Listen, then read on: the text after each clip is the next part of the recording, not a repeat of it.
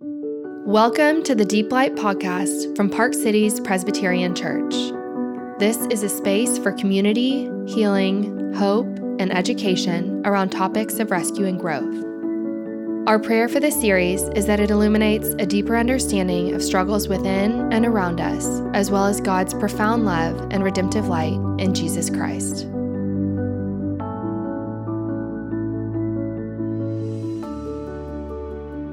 Well, hi, my name is Mark Davis. I serve as one of the pastors of Park Cities Presbyterian Church, and we want to welcome you to another episode of Deep Light. We're in the middle of a series on sex and sexuality, and therefore, if you didn't know that and you're just tuning in and you're in carpool and you've got little ones, just you might want to pause for a little bit later um, because we're going to talk about the beauty of God's design for sex. We're going to talk about the reality of this gift that He's given us and how, like all the gifts He's given us, we have a real enemy who roams around like a roaring lion seeking to devour and has done great damage in this area. So much so that often the church is uncomfortable or unwilling to talk about this. And certainly we need to do it in the right way, through the right venue, but we need to talk about it. We need to see the beauty of what God's word says, uh, to elevate it in the way in which God would want us to, as well as to see the protection that we need and how we deal with the brokenness that exists. So, in this series, uh, which um, is going to cover a lot of different things, we're going to be talking to real people, some who are doctors who have a lot of thoughts about it, others who have been trained as educators. Many are just people in the body of Park Cities Presbyterian Church who are willing to share their stories and their love for the Lord and how God has continued to redeem them. So we welcome you to this episode. Uh, today, I'm grateful to have dear friends here, Ruth and Stephen Meek, who are going to share a bit of their story and their journey, and really the passion that God's given them on this subject and how He's used them to encourage a lot of different people, from those who are about to get married to those who've been married a while. So thank you guys for your willingness to spend some time together. It's a, yeah. fantastic. Glad well, to be with you. I, I know um, we met not long after I came to the church, which was back in January of 2003, and you had kids who were young. We may have had four teenagers at that point. No, you still had the little one. She oh, wasn't Anna quite, Louise. Yeah, Anna she Louise. wasn't quite there yet. Um, but I remember my very first Sunday here. There was a class that was taking place taught by Tim Tinsley, you know, our dear friend who's gone on to be with the Lord. And it was a big Sunday school class. I think maybe all the classes were joining as, in this one combined thing for two or three weeks. And the title of the class was Sex as an act of worship. I'd never heard that title. I had never been in a church where they were going to talk about it. And I was blown away by the number of people that packed into the fellowship hall. And Tim, in his own charismatic way, was, you know, very compelling. But I remember thinking, the church doesn't talk about this very much. So I want to start there. You guys have a passion for this subject. And Ruth, I'm going to start with you. What made you what, what gave you this burden that we need to really elevate this gift that God's given us and understand it through a biblical lens so that people can truly live in the freedom that God's given them and experience healing if brokenness has happened, which it has to all of us one way or another. So what's how did that burden start? Well, it started through my speaking ministry called mm-hmm. Redeeming um, Messages. Redeeming messages. Redeeming messages. Okay. So I have four topics I speak on Christmas, etiquette, silence, and sex. Okay, so before we get to sex, which is what most people are listening for, um, etiquette. So when we first moved here, I remember hearing that you did this thing on etiquette. to this you day. You sent your interns to me. to, I, I, remember that.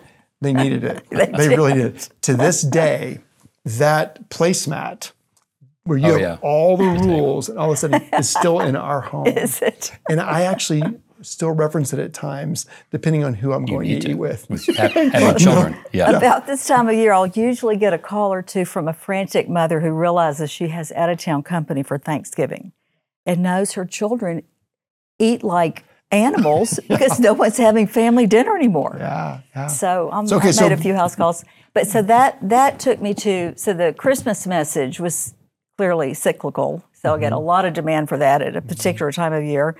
And then the silence message um, was kind of a spring, you know, silent workshops, that mm-hmm. kind of thing. And um, uh, sex was the one that was just seasonless. Yeah.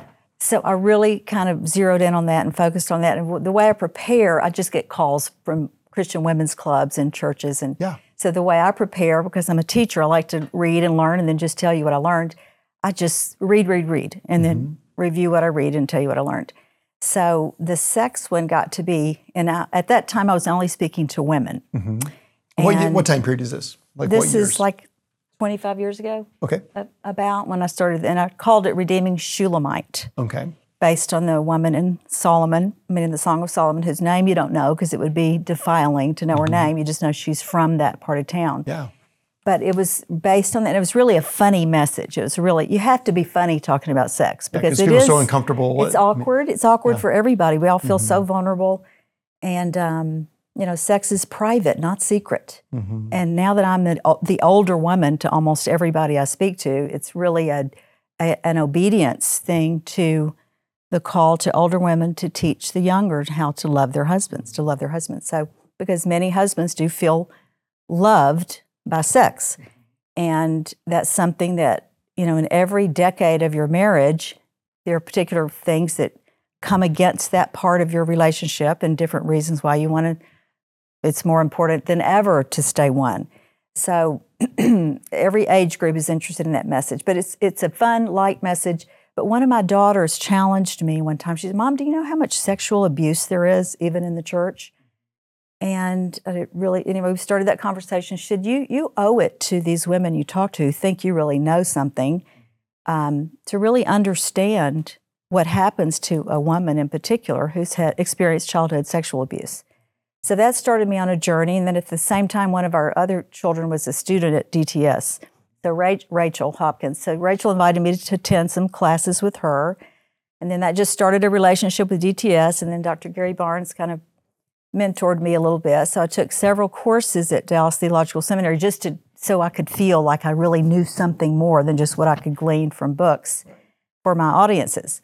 So that just it just really set me on a course to read and study and and think deeply about things that maybe a sexual therapist thinks about a lot, but because she's got a long list of clients, um, doesn't maybe have time to read and think about. Mm-hmm. So Mary Flo helped me. I, I kind of got down on myself for a while, thinking, why does somebody want to come hear me? I'm not a professional. I don't Yeah. have credentials. I don't have degrees, whatever. She said, well, you've got time Mm. that they don't have because they've got this client load. So now I just like to come alongside people as they ask and let's go take a walk and Mm-hmm. talk. And I know a lot of people to refer. I, I don't, I'm not a therapist. Right. in fact, I like to deal with marriages where um, you just want to go from good to great. You know, maybe one wheel's fallen off. Yeah, but yeah. if you're really in trouble, there's so many excellent Christian counselors out there to help. And let's we'll talk about that in a minute, but let's let's go back. You know, to to be a well-informed person who has a gift for teaching, who sees something that's broken, um, that could be, uh, you know, just completely transformed if a person just understood a little bit more. That's gifts God's given you, and so often we definitely need to send people or ourselves go to counselors to get help or see pastors.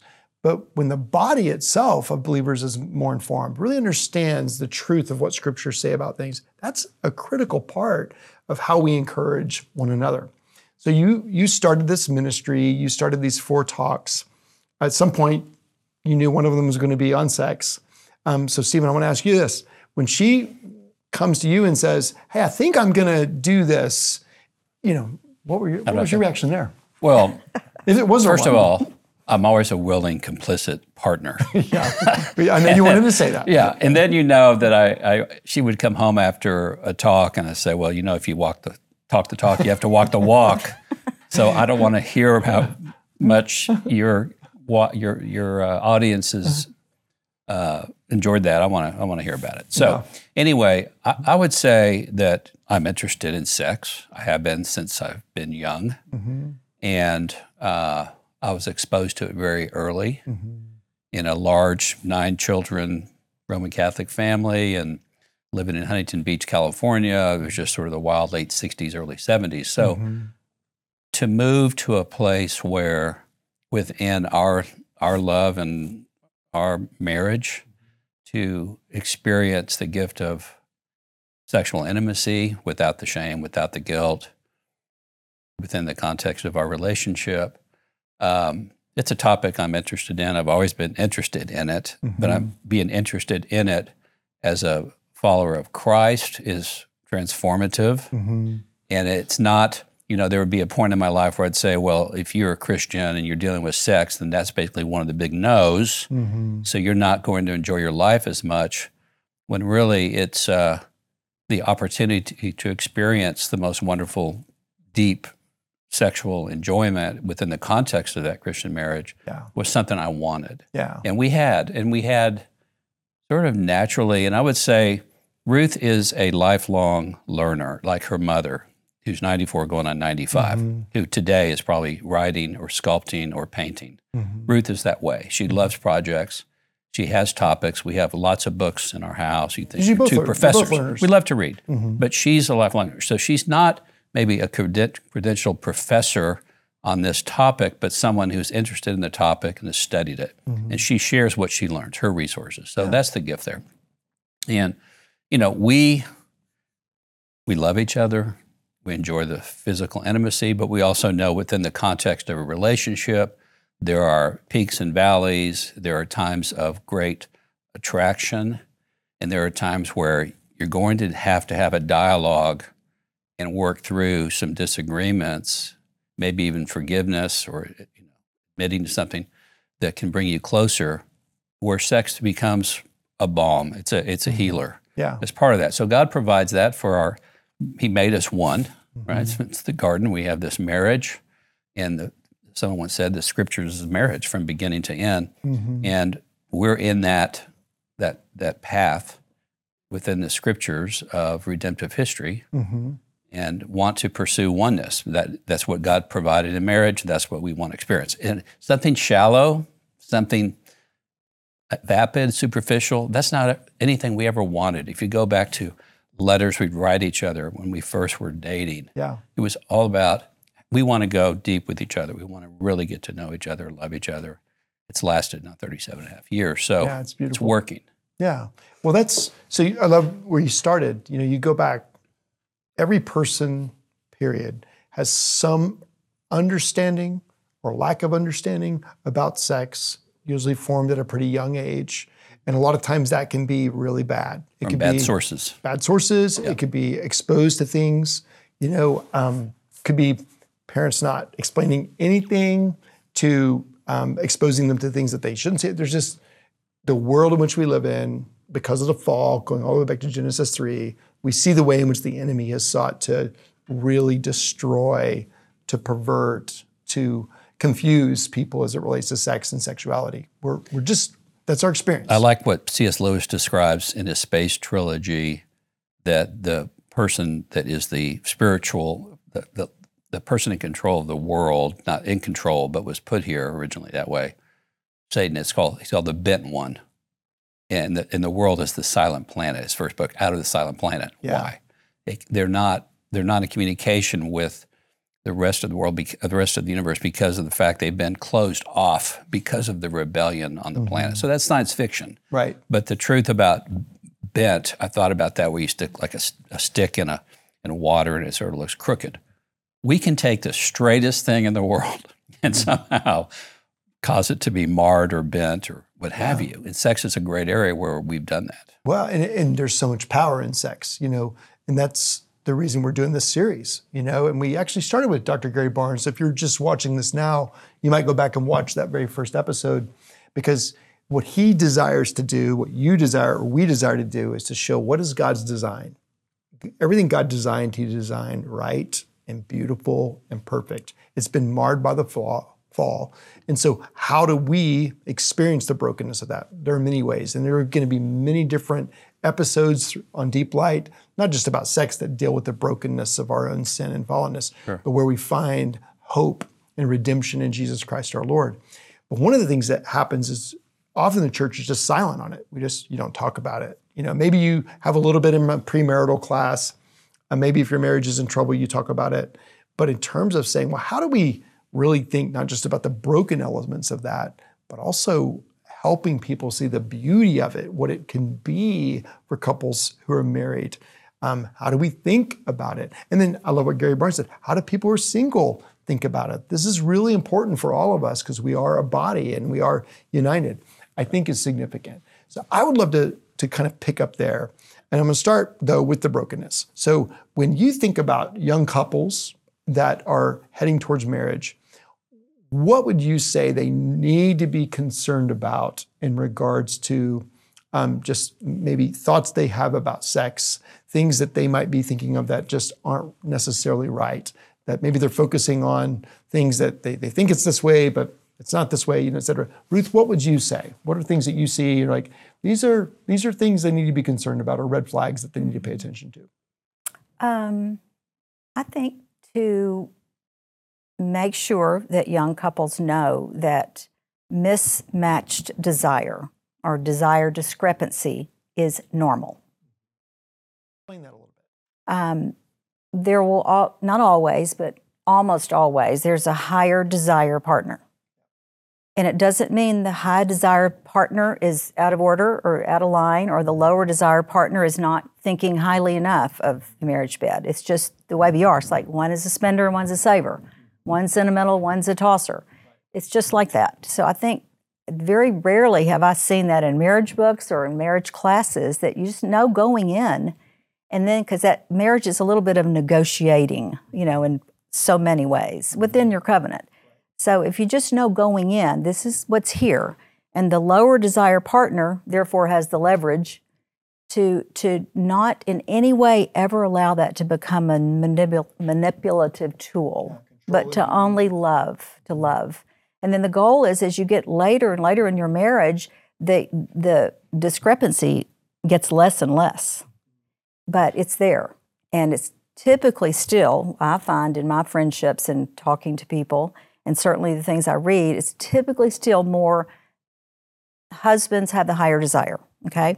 So then you just ask, well, what is the theology of desire discrepancy? Why would God have wired that in to marriage? And I think if you start to just unpack it, um, it clearly teaches you a lot about yourself and it teaches you a lot about the pursuing love of God.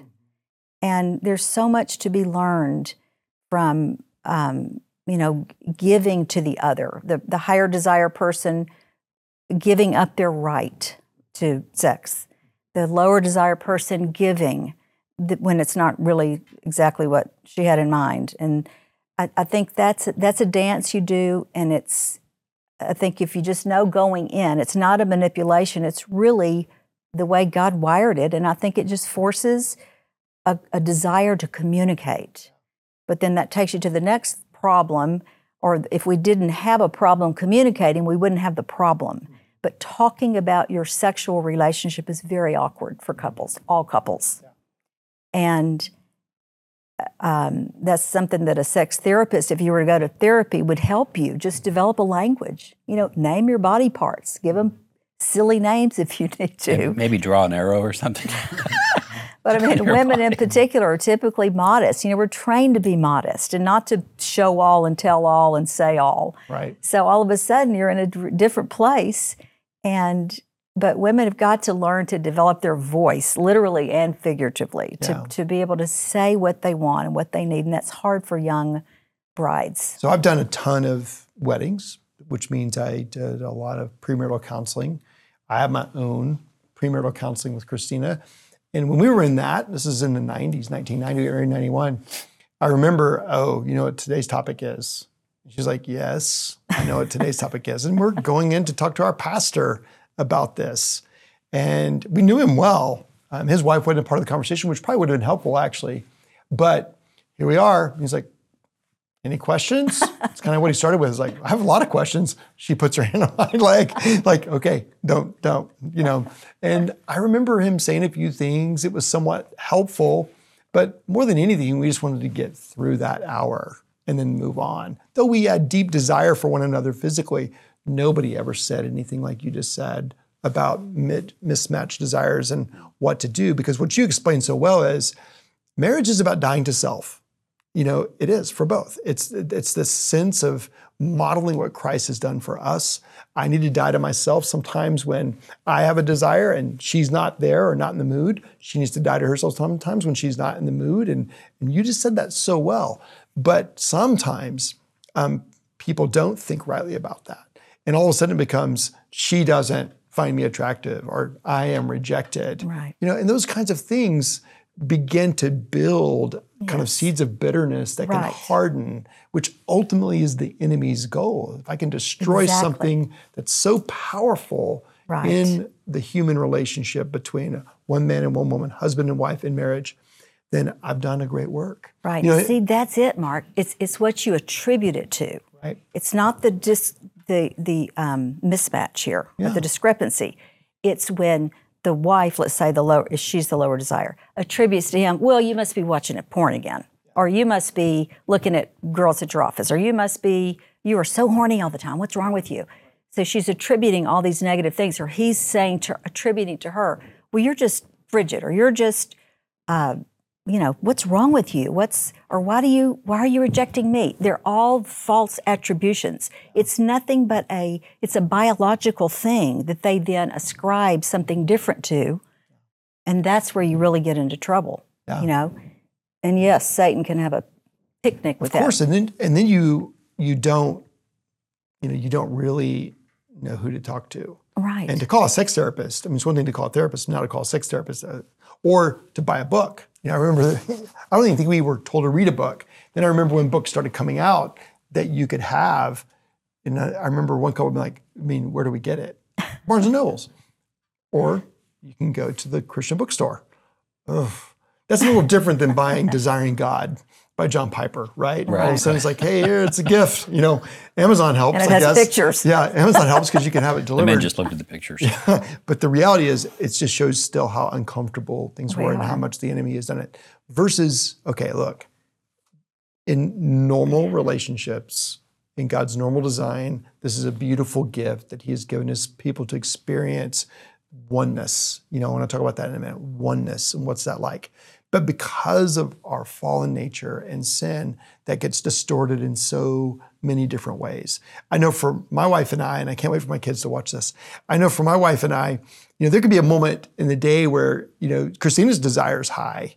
And she might even let me know that, which, you know, certain things begin to happen in the man's mind and I'm looking for the evening. But by the time I get home and they've had she had to do bath time, she had to it's like she looks at me like, you know, I have no interest in that at all. And I don't even think I said that earlier. I'm like, no, you did. You know, it's like, no, it's it's just not there.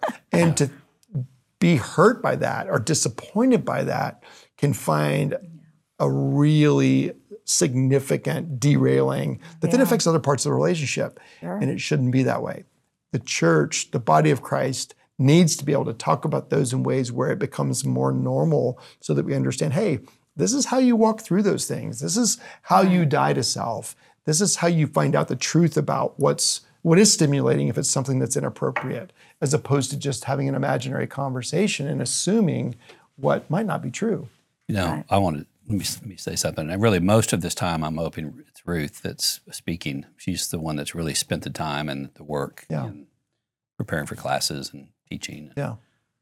You know, I think when we bring up the subject of sex, I think we automatically just go right to the activity of sex, mm-hmm. which I, I think is a it's a big mistake in that so much of the you know sex is pleasurable. Let's just get to it. Yeah. We want it. We like it. It feels good. It it, it creates a closeness and a oneness. Or It's let's a say this, very good It thing. should. And then Okay, it there's should.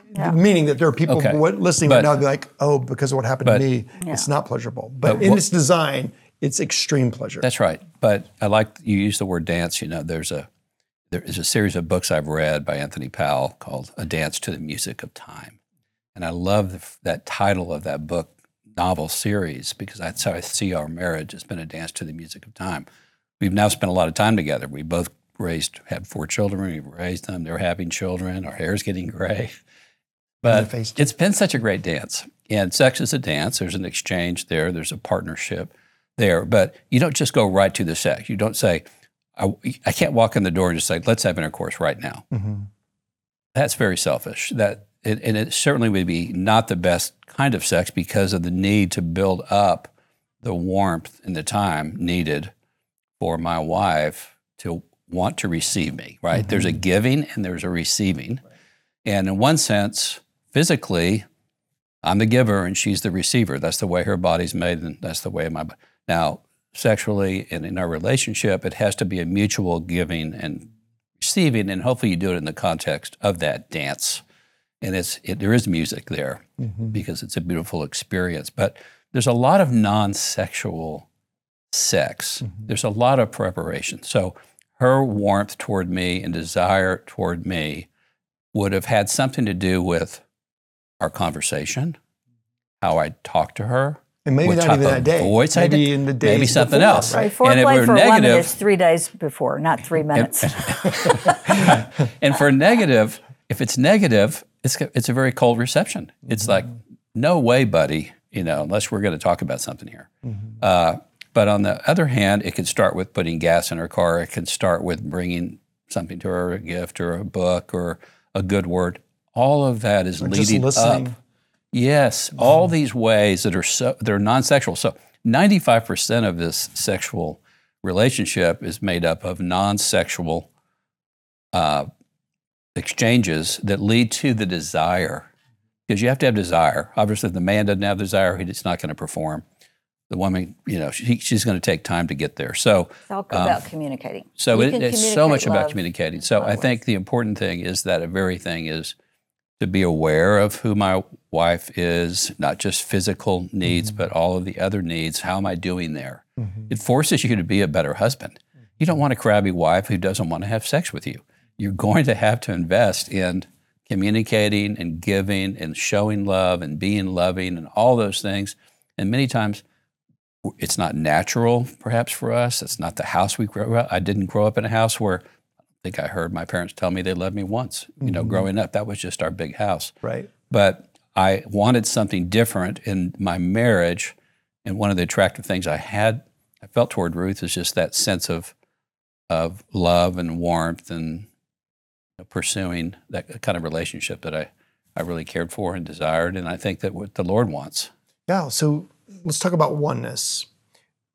Somebody's listening or watching and they hear us and they're and they're Christians, or if they're wondering what Christians think about sex and marriage, oneness is such a critical theological understanding mm. that is not just about the moment of intercourse. That's right. And that's really what you're saying is that yeah. when we become husband and wife, um, we die to self. You know, there is a union that exists, and the scriptures talk about the mystical union that exists between Christ and his church, which is an ongoing union. So a couple is one. Oneness exists not just in the bedroom. Um, at the moment of intercourse, it is a oneness that is to exist at all times, where the husband is loving his wife the way he's supposed to, and the wife is loving her husband the way we're supposed to. Let's talk about that theme. Let's talk about that theme of oneness for a little bit and how beautiful that is and how missed that is, even within the context of many sure. people's minds who are Christians. Let me make just one point. So on my wedding ring is engraved the words hearts knit together in Christ. So we're taking the Colossians 2 2 verse, hearts knit together in love. Christ. So hearts knit together in Christ. Mm-hmm. Just to remind me, I'm in this, I have this oneness. Mm-hmm. So if I want to stray off this way or mentally or any other way away from this relationship, I'm not maintaining yeah. it that. Damages. There's a wake of destruction when that happens. Right. But we're, we have a propensity in this bent world, as C.S. Lewis called it, yeah. that we, we divert off what we know we should do and how we should be.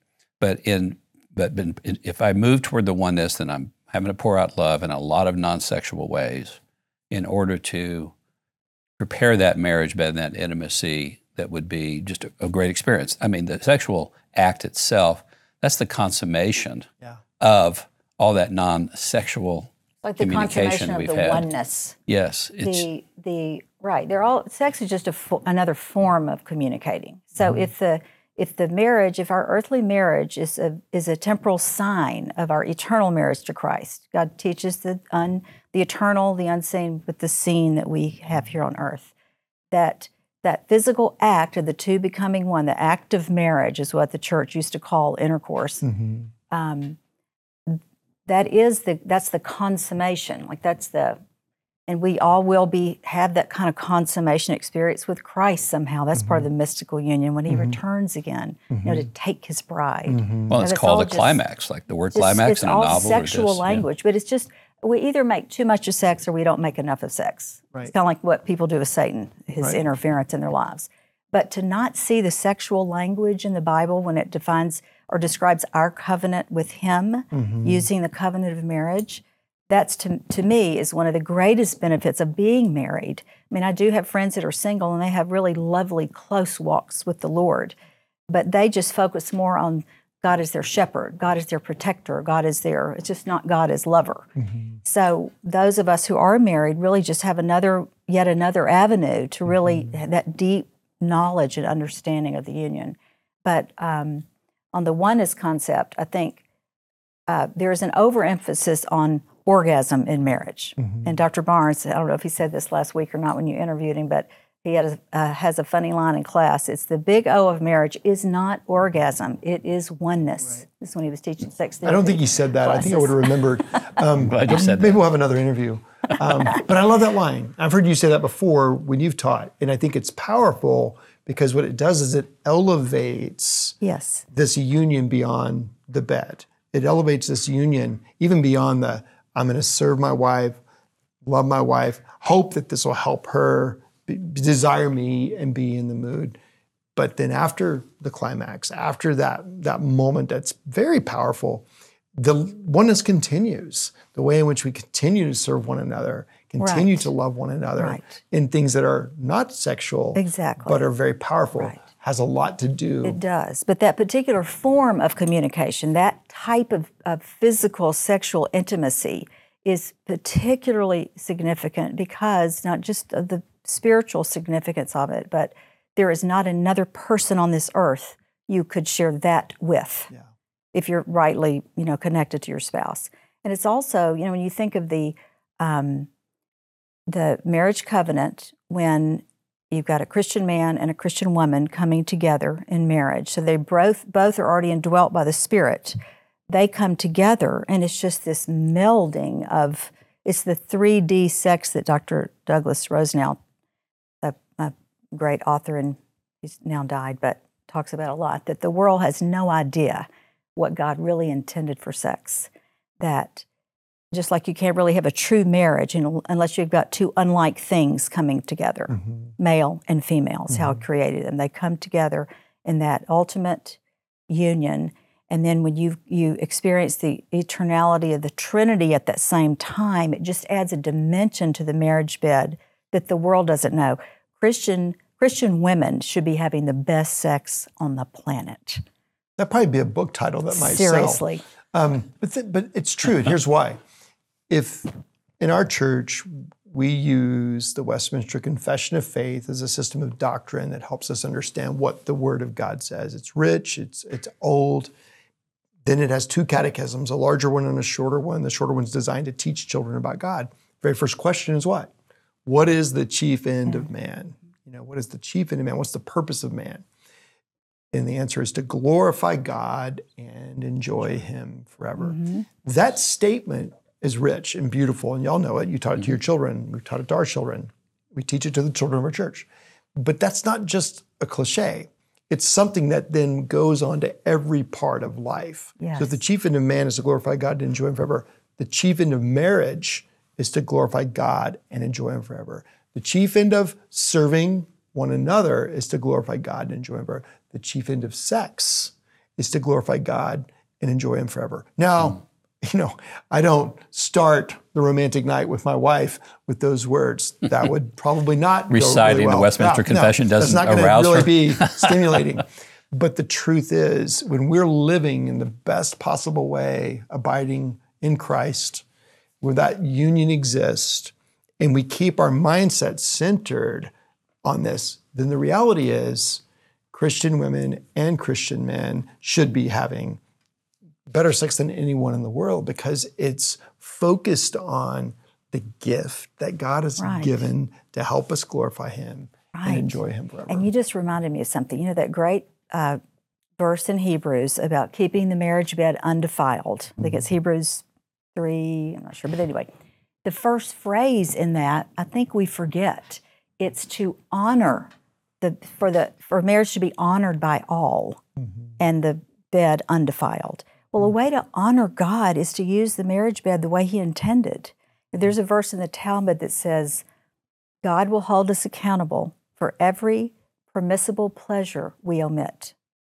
Well, the pleasure intended for women and men in the marriage bed is something that we should not just shrug our shoulders about. It is it has so many benefits, not just the obvious ones. Mm-hmm. But nobody will ever know what goes on in your bedroom, hopefully. But I think the world can see the overflow of a Christian couple who has a healthy sexual exchange. You know, I'm sure you, Yeah, you know what I mean. I don't know how to describe that necessarily, but you can tell. But you can when a, when a relationship, you know, a marriage isn't going well, you know, almost always one of the ways to find out is just tell me about your intimacy. And counselors do that, pastors will do that. Yes. And rarely is, well, that part of our life's going really well. Oh, yeah. And a lot of times it broke a long, long time ago. And it's either used as a weapon, you know, to hold or even be abuse. But the reality is that's a telltale sign that the oneness right. is broken not just in the bedroom, but it's broken in other parts of the marriage as well. And God has the power to restore. I think I might have cut you off. But no, no, you didn't. I just, uh, I mean, you're not going to have a better sex life than you have a communication life. It's That's a because it's another. statement. It's an. Uh, it's just a form. say that again. You're not going to have a better sex life than you have a better communication. Right. Your sex will not be any better than your communication in other ways. So maybe, you know, the first step is to work on how you just talk to one another at breakfast. Yeah. You know, but it's it's not a magic wand, but it's something that and you can have an okay you can have a roommate. You can there are a lot of couples that, that are in no sex marriages, mm-hmm. Christian couples Yeah. either low sex or no sex, and they're just fine with that. They have just accepted that.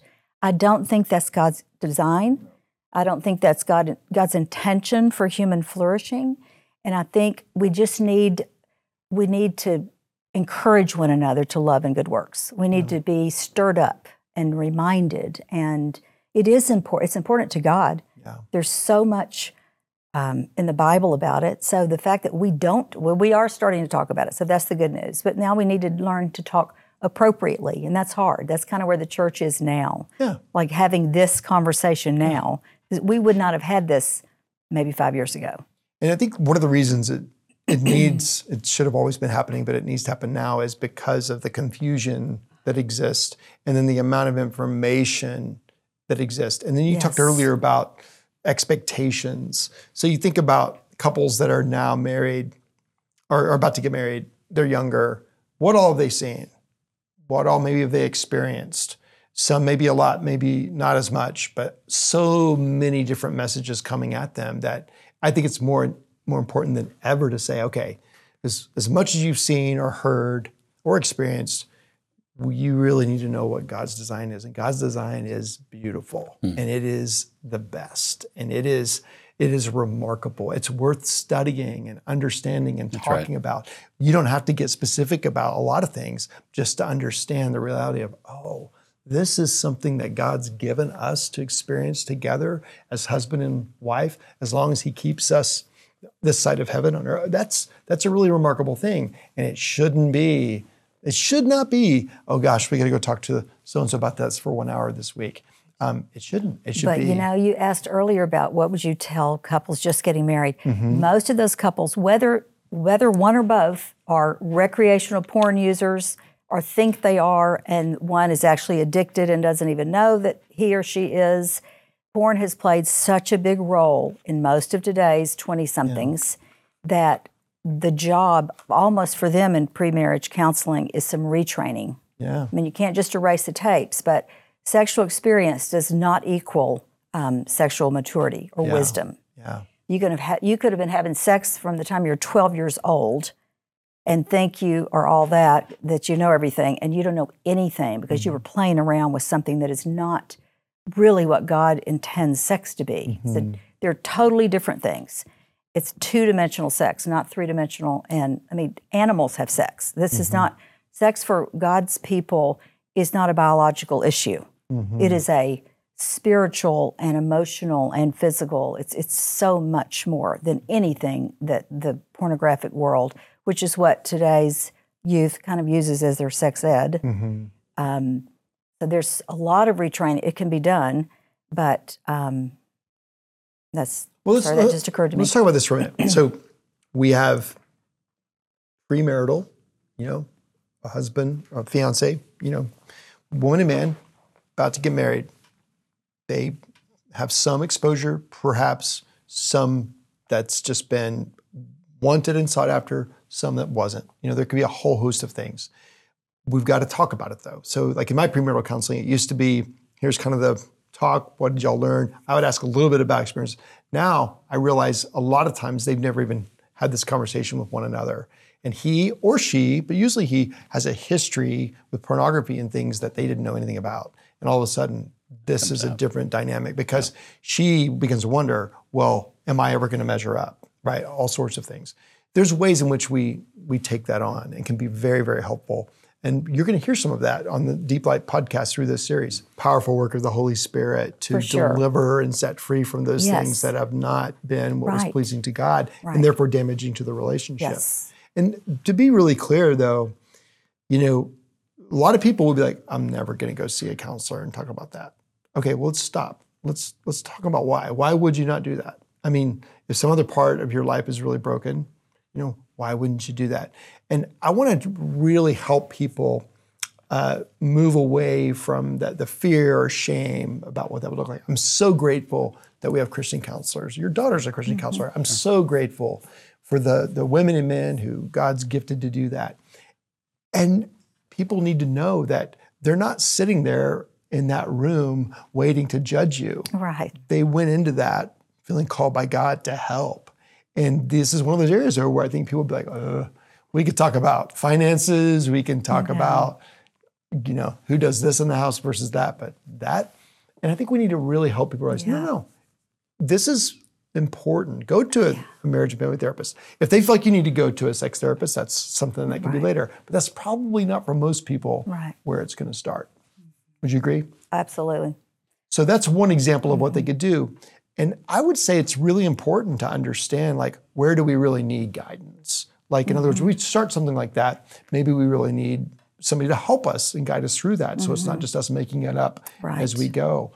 But the oneness can be present even as you're going down that journey. I don't mean necessarily physical intimacy yet, but the oneness of we're in this together. Like this part of our mm-hmm. marriage is actually not bringing glory to God. And if we're not bringing glory to God, there, there's something wrong. Right. And just because they both agreed, okay, we're, we're, we're cool with not having sex, I, I still think they're, they're just missing, um, that's not flourishing. Yeah. They, they're, that's not glorifying to God necessarily because there, there's no enjoyment in that aspect of their marriage. And But I there's think if, there are exceptions. So the scripture provides for that sure. exception that to separate for a period to pray. So really the intention is not to separate because there's this coldness and you want to maintain, you know, go in one corner and the other person goes the other. It's really to separate to be reflective and to take God's word and through the Holy Spirit come to some some uh, not necessarily an epiphany, but some greater knowledge of what you must do in your relationship to cause it to come back in more intimacy. So we 'Cause when we have this allowance. And when you say in most cases, you know, it's it's it's not really a physical intimacy problem. It's It- not. It's That's the going to be something underneath. So I was There's actually asked the question. anger, anger. Yeah. I mean, it's one of the greatest deterrents of Yeah. a sexual intimacy. Yeah, and and exhaustion. You know, which could be you know truly just physical Exhaustion exhaustion, normal. Right. I mean, or it could that's- be I'm exhausted because of stress, Right. or But anxiety. My, my It could be financial is more stress, it for could that be- category of people who Yeah. are in the category of indifferent. Yeah. Okay. If you've grown indifferent, that's where we just need some teaching. We Mm-hmm. need some. We need to stir each other up. to help. Talk a little bit about what Dr. Gary Barnes is, has done and the the institute um, that can be a fabulous Yes. step forward. Yes. He talked about it a little bit. Well, the Institute for Sexual Wholeness is a credentialing organization where people interested in, like a, a marriage and family therapist, for instance, would go there and get all her additional training or his additional training to become a a certified sex therapist, but all, lay people can also take courses there, which is well, I you took did. mine at DTS. But um, there's also an arm called the Christian Association of Sexual Educators, which is where I got a lot of my training. And there are just amazing resources and courses there for people interested in knowing more, knowing about God's design. And um, usually, what gets you in the door is some area of brokenness, you know, that you're trying to address, which is completely fine. Right. But it's it's just a great resource. Um, And they're relocating here, I believe. Yes, That's they've right, been in coming to Dallas. Atlanta now. It's coming to Dallas, so that'll be a wonderful resource for our churches um, to just find out what curriculum is appropriate for, you know, a church group. And I don't know what all Gary has in store, but I bet it's exciting. That's funny, given this Just to- topic. well, just trying, no pun intended there, but I think you know, just trying to stay a- ahead of the of the brokenness in the culture. Yeah. You know, for the church to spend some time and focus on that which is good, the marriage bed, rather than constantly trying to stay abreast of the Yeah. latest broken, you know, crazy sexual thing. I think it's a good activity for the church, for some part of us in the church, which is where I feel called. Yeah. I don't feel particularly called to help in the areas of known. I'm not, I'm not a therapist. Yeah. I'm more of a, a cheerleader. Yeah. I'm an encourager, a teacher. A, hey, let's be proactive and learn some of these things so that maybe we can keep the wheels on. Well, I think that's critical, and we'll wrap up with this. But here, here's the deal: brokenness is reality. It's the fall, and we all feel it. And there's no, in my opinion, there's no greater evidence of the enemy's work in the last many decades than in the area of sexual sin.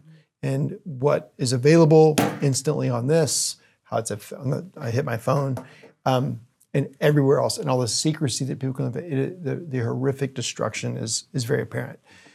And people have experienced it. There's going to be people listening to this who have had horrific exposure or horrific things done to them that is nothing more than grave sexual sin and abuse.